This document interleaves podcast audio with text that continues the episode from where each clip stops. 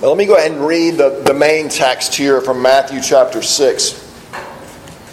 This is God's word. Pray then like this Our Father in heaven, hallowed be your name, your kingdom come, your will be done on earth as it is in heaven. Give us this day our daily bread, and forgive us our debts as we also have forgiven our debtors. And lead us not into temptation but deliver us from evil. Would you pray with me? Uh, Father, help me now to speak clearly. Give us ears to hear. Uh, teach us to pray. We pray it in Jesus' name. Amen. So, some of you may have heard um, last Sunday night, my wife Susan and my daughter Emma went to Auburn. Emma's starting college there this fall, and they were going down for a two day orientation. Uh, Sunday night, they both stayed in the Hampton Inn at Auburn. And then Monday night, Emma was going to stay in the dorm, and Susan was going to stay in the Hampton Inn again. And so they went and they did, they spent the night Sunday night. They went and did their separate all day orientation tracks uh, there on campus. And then sometime around 9 or 10 o'clock, Susan came back to the, to the Hampton Inn, and they had checked her out of her room. I don't know if they didn't like her or what, but, but there, was, there was some sort of mistake, and so they had checked her out of her t- hotel room. Now, fortunately, they keep an emergency room. I don't know if you know this or not. They keep an emergency room available, I guess, if they mess up or for whatever reason. And so there was a room for her to go to stay in, so it looked like everything was going to be okay. They just needed to go and find Susan's belongings wherever they were. So the, the clerk leaves, and she brings back the suitcase Everything looks like it's going to be okay, except Susan had taken her clothes and her iPad out and put them in the drawers. And when they checked her out of the room, they didn't take the stuff out of the drawers. So now her stuff is in the room where someone else is, and her suitcase is here. And so now at this point, they're not really willing to comp her a night. They're just like, well, we're sorry, but we'll get it straightened out. and so they, I don't, did they call the room? They call the room to explain the mistake, and the man in the room says, I'm sorry, I'm already in the bed, I can't help you. He, he refuses to get up and let them come into the room and get her stuff out. At this point, they comped her the room. Um, and so, but she has to go, has to spend the night, uh, wear the clothes she's been wearing all day, go back to campus because she had to meet Emma at 7 o'clock in the morning and hope that they get this all straightened out the next day. And as this is happening, I'm getting kind of a play by play via text. So at this point, I said, You need to go tell them to beat on his door until he gets up and gives you your clothes. And she's like, Oh, they're not going to do that. I said, Well, call the police then. And she says, Well, what are the police going to do? And I said, They're going to tell him to get the blankety blank out of his bed and give you your clothes. And she said, Well, it's not really his fault. I said, Well, he didn't have to be a jerk about it. Um, and she gets home later, she's like, I'm so glad you weren't at the hotel with me. and, I said, Yeah, but you would have gotten your clothes. Um, you would have gotten your clothes. I was telling the story to somebody this week, and they said, I would have had to go to the car and tear the Jesus fish off of my car and then go back in um, and take care of, take care of business. Now, in my mind, in, in, in, this situation, you know, I wasn't thinking, I wasn't saying to Susan, well, it's going to be okay. God's going to take care of this. You know, we just need to pray, Thy will be done, uh, and, and everything's going to be all right. Uh, I, I wasn't operating out of a Thy kingdom come, Thy will be done mindset because I already knew what needed to happen. You just needed to you just needed to take care of it. I wasn't thinking about well, how might God want us to handle a difficult situation? It was just, oh, that's wrong, and I know how to fix this, and this is how it's going to be fixed. All right, has anybody else ever experienced this? For Probably yes, yes. We've all experienced this. Either we don't think at all about what God's will might be, like it doesn't even enter our thought process or we kind of know what God's will might be, and we're just like, I, I, I don't want to think about that because I don't want to do that. I, I know what needs to be done. So, how does that change? Because that, like, that's part of sanctification. Like that, that kind of thing ought to begin to change. It doesn't change by just a rote praying of, Thy will be done. It does change, I think, with a thoughtful praying of Thy will be done. And it changes as more and more we internalize the gospel. And as we understand God's grace to us. And that we have this good and kind and loving Heavenly Father, a, a, a wise Heavenly Father who has mercifully given Jesus for our sins. And so the more we get that, the more we begin to want to live with a thy will be done sort of mindset. And the more we begin to seek to put that actually into practice. So I just want to kind of, kind of lay that on the table before we start looking uh, at this text this morning. Thy will be done. What does it mean to pray that? What does it mean to pray, Thy will be done? The shorter catechism that we like to use from time to time says there are three things involved in praying, Thy will be done. That when we pray this, we're praying that God would make us able and willing to know, to obey, and to submit to God's will in all things as the angels do in heaven, is the way they put it. So we're praying that we would know God's will, be able to know God's will, and be able to submit, excuse me, be able to obey God's will, and then to be able to submit to God's will. So those are the three things we're going to think about this morning. Let's let's start here with knowing God's will. All right. How do I know God's will? And all y'all really excited. Yes, you can tell how to know God's will. How do I know God's will? If I'm going to if I'm going to pray to be able to do what God wants me to do, I've got to know actually what God wants me to do, right? So, how do I know what God wants me to do? John Sartelle tells a story of members of the Green Bay Packers were trying to get Reggie White to come and play football in Green Bay back in the day. And Reggie White was a professing believer, and he'd been very vocal about the fact that he wanted to play where God wanted him to play. But he wanted to do God's will. And so the general manager of the Packers called and he just offered Green, uh, Reggie White a bunch of money. He's like, well, I'll show you God's will. I'll offer you, I'll offer you a bunch of money.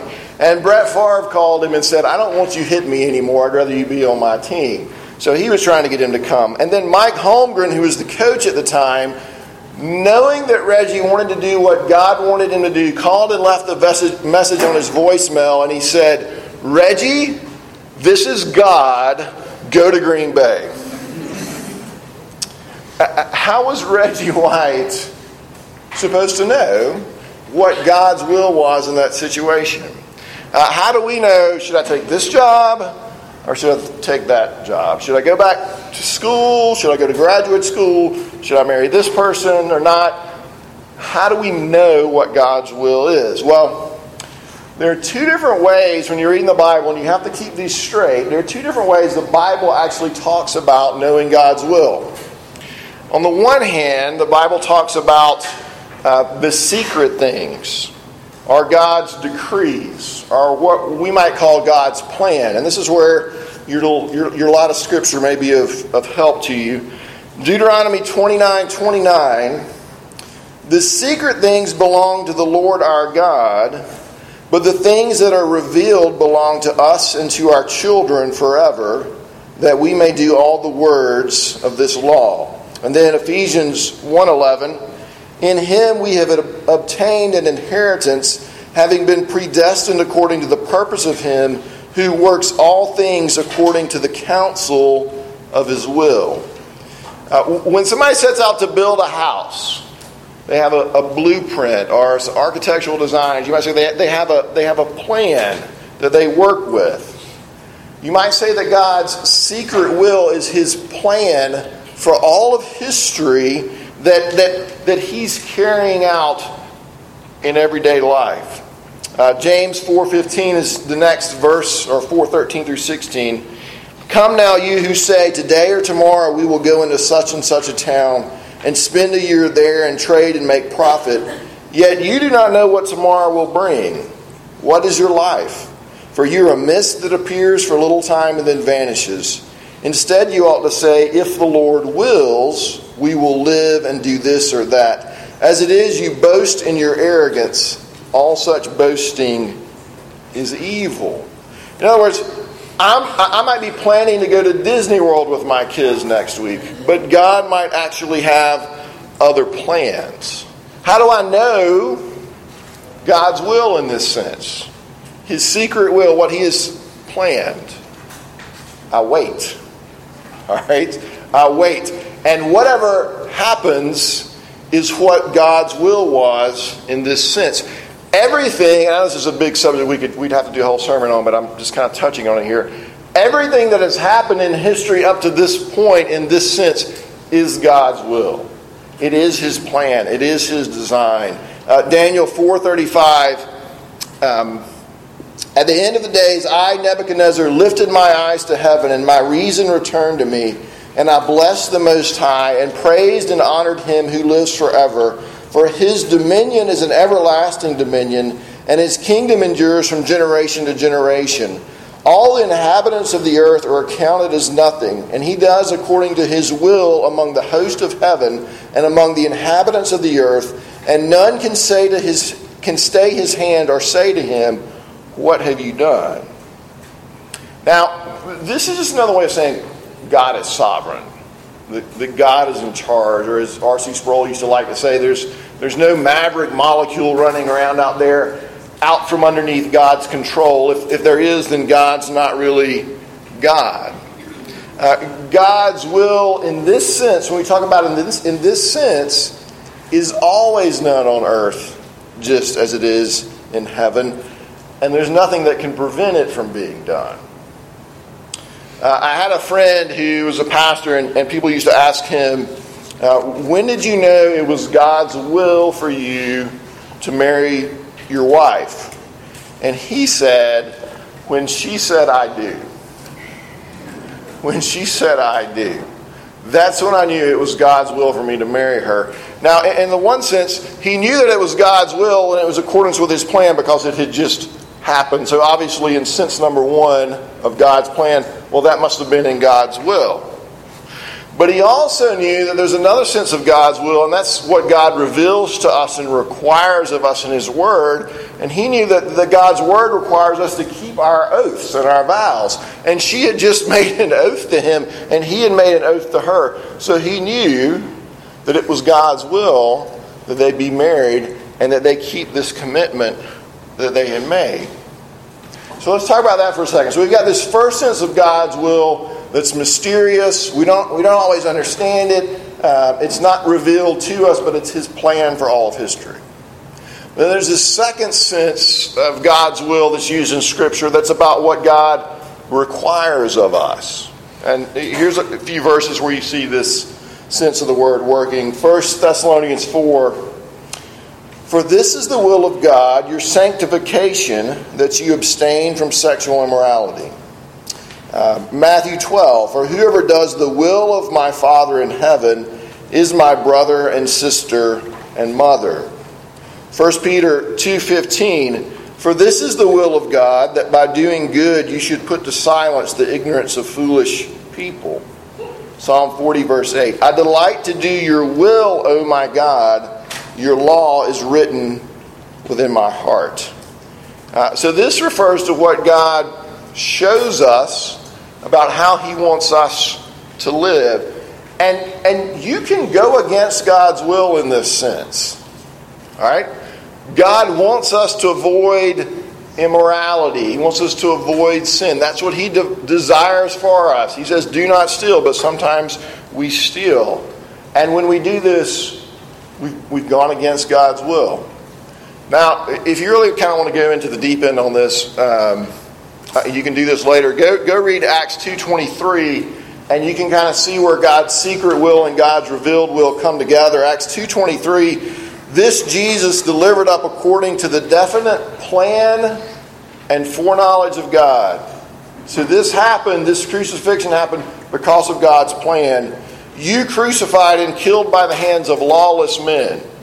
They are actually breaking God's revealed will even as they carried out his secret will. But we won't go too much into that right now. Uh, what, what does all this have to do with prayer? When we pray, Thy will be done, I mean, the first thing, and probably most primarily, we're praying that things on earth and that things in my heart would more and more line up with God's revealed will. Uh, we're praying that men and women would believe the gospel. We're praying that we would love our neighbors, that we would be encouraging to one another, that we would remember the poor, that we would show hospitality, that we would visit the prisoners, that, that we would refrain from murder and adultery and theft and lying. We're praying that, that people would bow the knee to Jesus. We're praying that God would purge the sinful attitudes that I still carry out of my heart, that I would more and more follow Jesus. So, in this sense, the second sense of God's revealed will, right, the first sense we don't, we don't really know this, it's mysterious, it's His plan. In the second sense of God's revealed will, uh, how do I know what God's will is? How do I know what God wants me to do? Well, let's look at three more passages or four more passages here. Uh, Romans 12. I appeal to you, therefore, brothers, by the mercies of God, to present your bodies as a living sacrifice, holy and acceptable to God, which is your spiritual worship. Do not be conformed to this world, but be transformed by the renewal of your mind that by testing you may discern what is the will of God, what is good and acceptable and perfect. In Philippians 1, and it is my prayer that your love may abound more and more with knowledge and all discernment, so that you may approve what is excellent and be pure and blameless for the day of Christ. Colossians 1. And so from the day we heard, we have not ceased to pray for you, asking that you may be filled with the knowledge of his will in all spiritual wisdom and understanding, so as to walk in a manner worthy of the Lord, fully pleasing to Him, bearing fruit in every good work, and increasing in the knowledge of God. In 2 Timothy 3, all Scripture is breathed out by God and profitable for teaching, for reproof, for correction, and for training in righteousness, that the man of God may be complete, equipped for every good work. So, I need, I need a visual. Um, uh, think about it like this when we're thinking about God's revealed will. Think of a bullseye. And right in the middle of the bullseye are those things which God says, don't do that, don't steal, don't, you know, don't commit murder, that kind of thing. That's right in the bullseye of thinking about God's will. And then you have a, a second ring and a third ring, which, which we'll get into. But in that middle ring, this is pretty straightforward. All right, how do I know what God's will is? Well, well don't do that, and, and don't do that, and, and don't do that. And that's, that's kind of easy for us to flesh out. But how do I wrestle with the question of, you know, those, those questions like, well, do I take the job in Spartanburg or in Greenville? Uh, do I stay late and finish this project, or do I go home and spend time with my family? When I get home, do I talk to my wife that I haven't talked to all day, or do I take the emergency phone call that, that's coming in right now? Um, how do I prioritize the things that God has told me to do, like loving my neighbor and taking care of the poor and loving my family? How do I know when to do them? How do I set priorities? Because I can't do them all at once.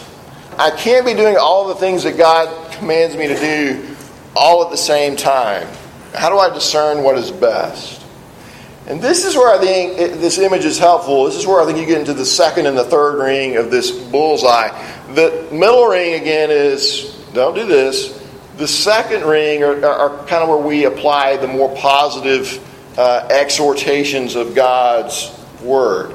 There are things He's revealed to us that we need to be doing. They're not secret. Uh, but they're God's will for us. All right, so here's where I'm going to tell you what God's will for your life is.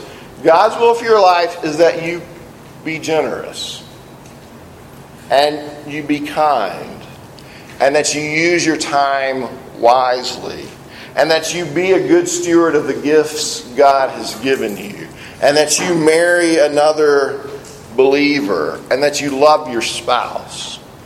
These are exhortations that God has given to us. These are His revealed will to us. But then you get in this third ring. All right, and the third ring is, is what I would call kind of the ring of Christian liberty and personal preference, where God hasn't revealed to us what He would have us to do. What color socks should I wear today? What color sock should I wear today? How do I figure that out? Uh, should I buy the Honda or the Ford? Should I cheer for the Celtics or the Lakers? Um, some aspects of who I marry fall into this area. I want to marry somebody tall or somebody short, somebody who's an introvert, somebody who's an extrovert, somebody who's a sports fan, somebody who hates sports. Uh, this is the area where God hasn't revealed a preference, and you don't have to go around looking for a preference from God. He's given you liberty. Uh, as, as Luther said, love God and do what you want.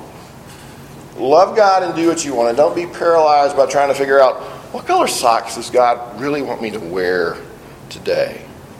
Um, so, how do I begin to figure out then God's will? Well, circle one, that's very obvious. How do I get guidance? I don't do these things. Circle three, uh, what kind of car do I buy? Well, he's, he's hasn't really expressed a preference. Go do what you want to do. Examine your motives, but be wise about it. But don't feel all this pressure that I've got to get lined up with what God wants, or this is going to mess everything up. But circle two, where I try to set these priorities, where I think about how do I love my neighbor? How do I apply God's commands? And really, there's some bleed between circles two and three, but, but, but how do I work out God's will in this sense. Uh, just a few thoughts. Number one, you have to know the Bible. You have to know the Bible.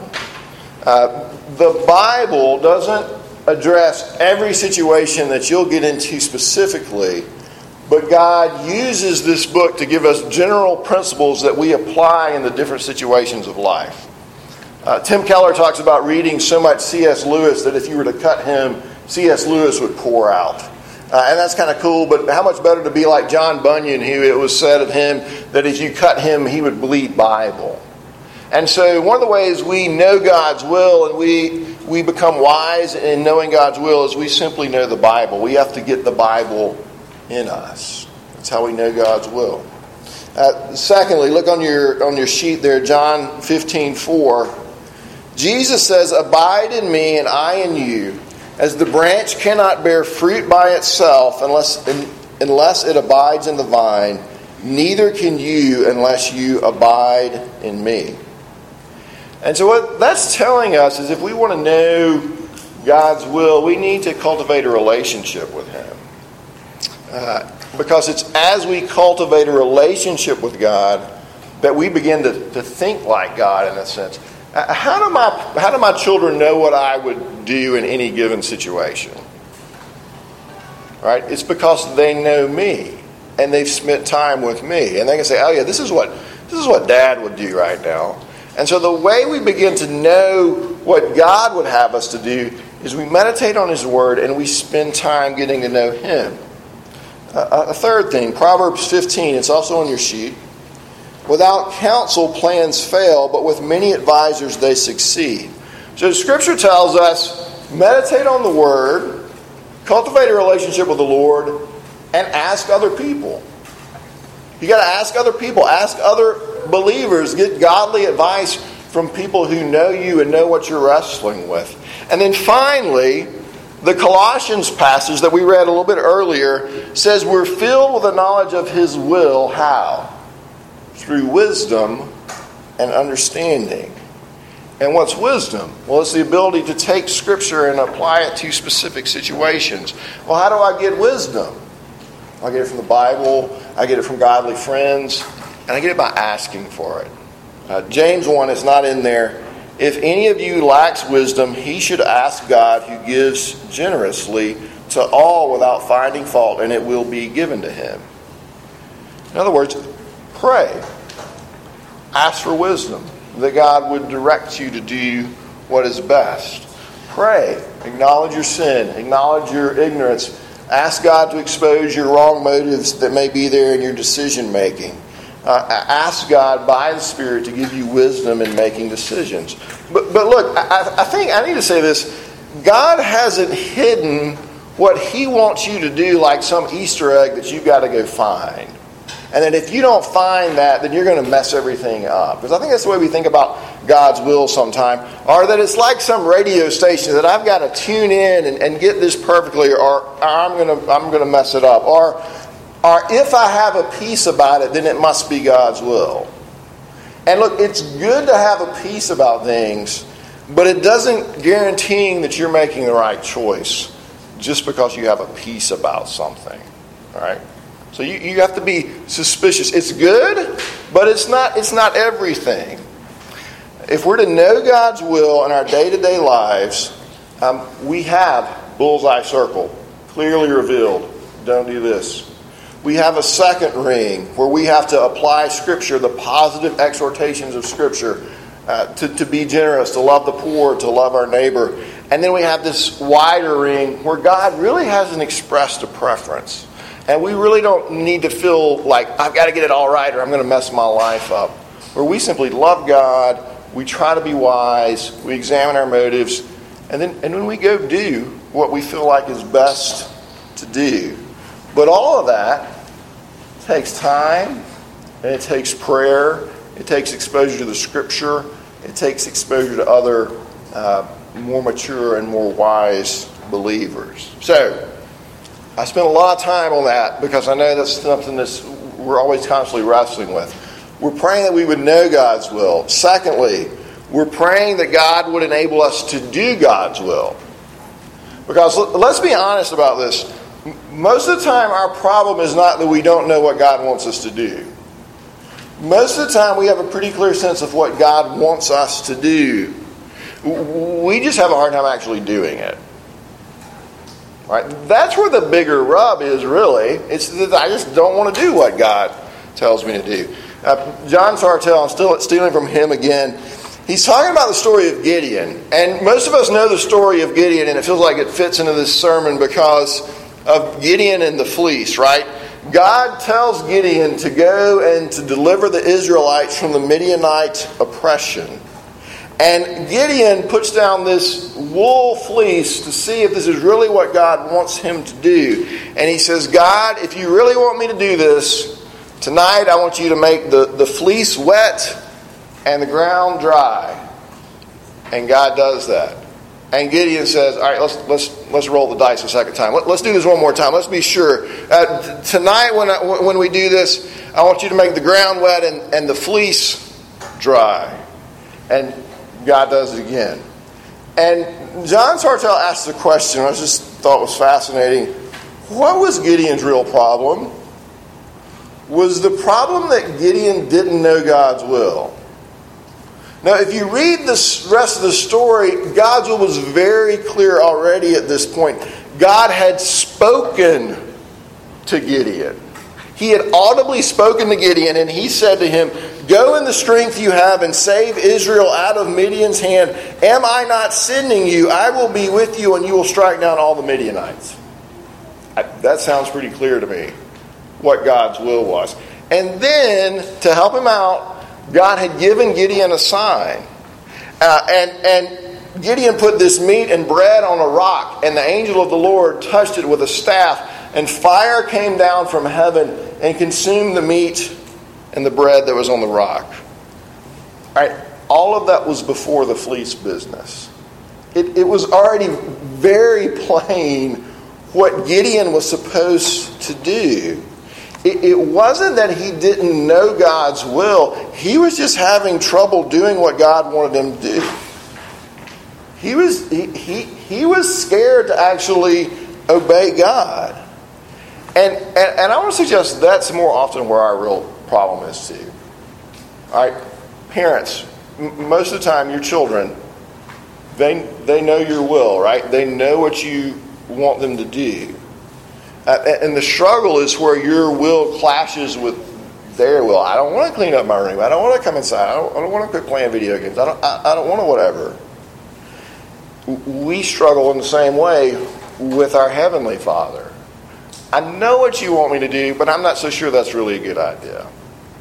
I'm not so sure I really want to do what you want me to do. And that's why we have to pray as we're praying the Lord's Prayer. Lord, Help me to know your will and help me to do your will.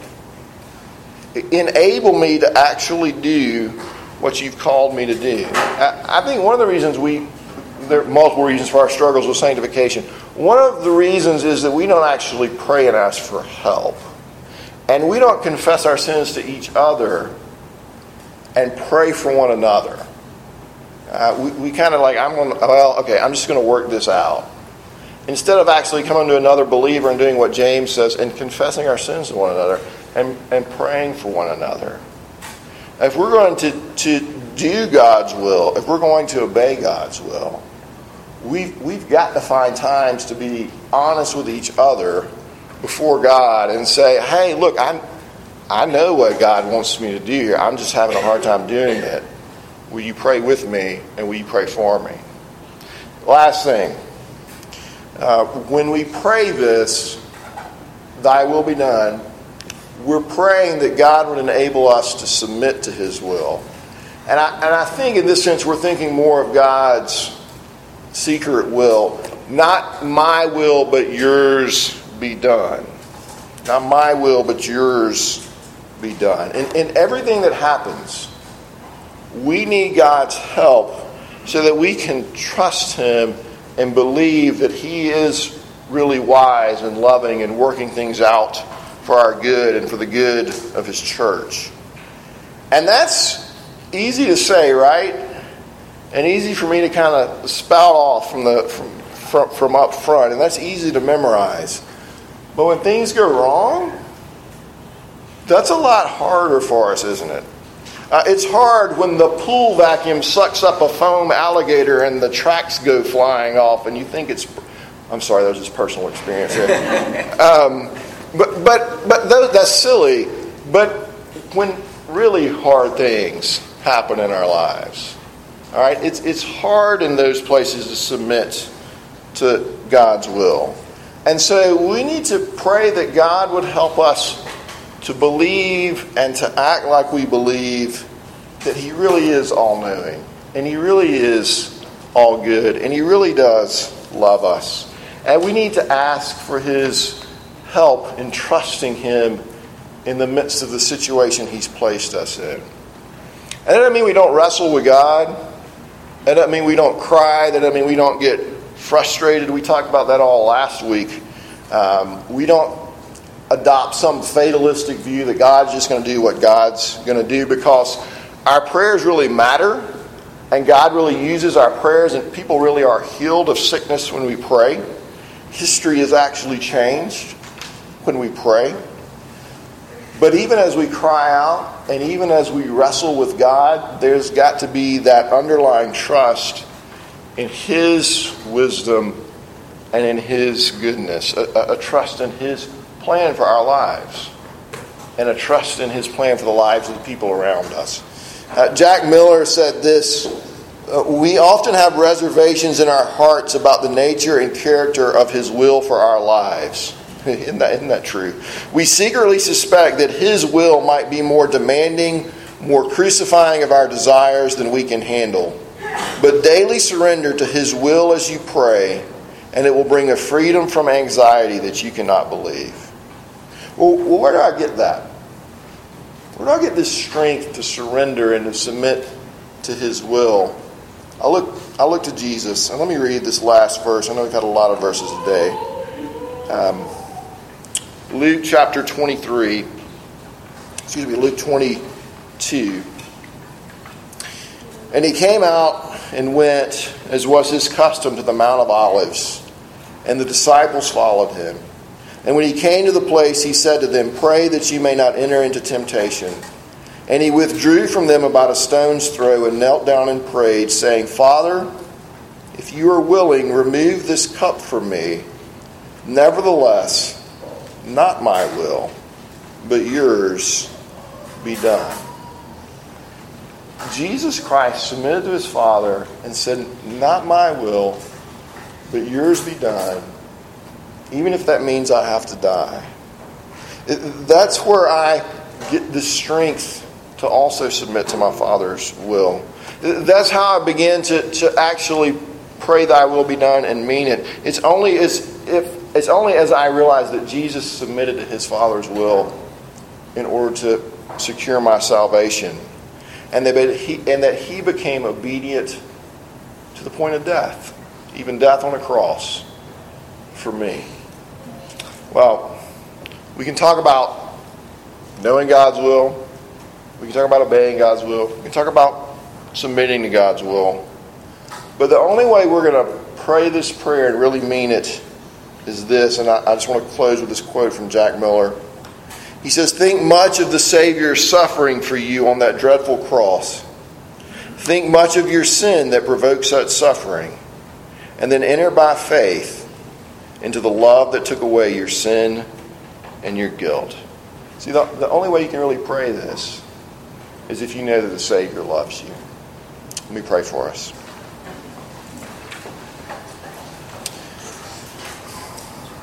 Lord God, I uh, pray that I wasn't confusing the day, and if I was, I pray that you would clear that up. Um, but I, I do pray that you would help us to better know your will and to be wise, and that you would grant us wisdom and godly counsel, and that we would heed that. Father, I pray that you would help us to actually be people who do your will. We confess that a lot of times we're not even thinking about what your will is. And if we are, a lot of times we don't want to do it. So help us in this. And then, Father, help us in uh, the difficult providences of life uh, and the things that, that we don't like. That, that even as we cry out, hoping that you may change them, that we would also be those who ultimately submit to your will. Uh, help us in this, Father. Help us to help one another in this. We pray it in Jesus' name. Amen.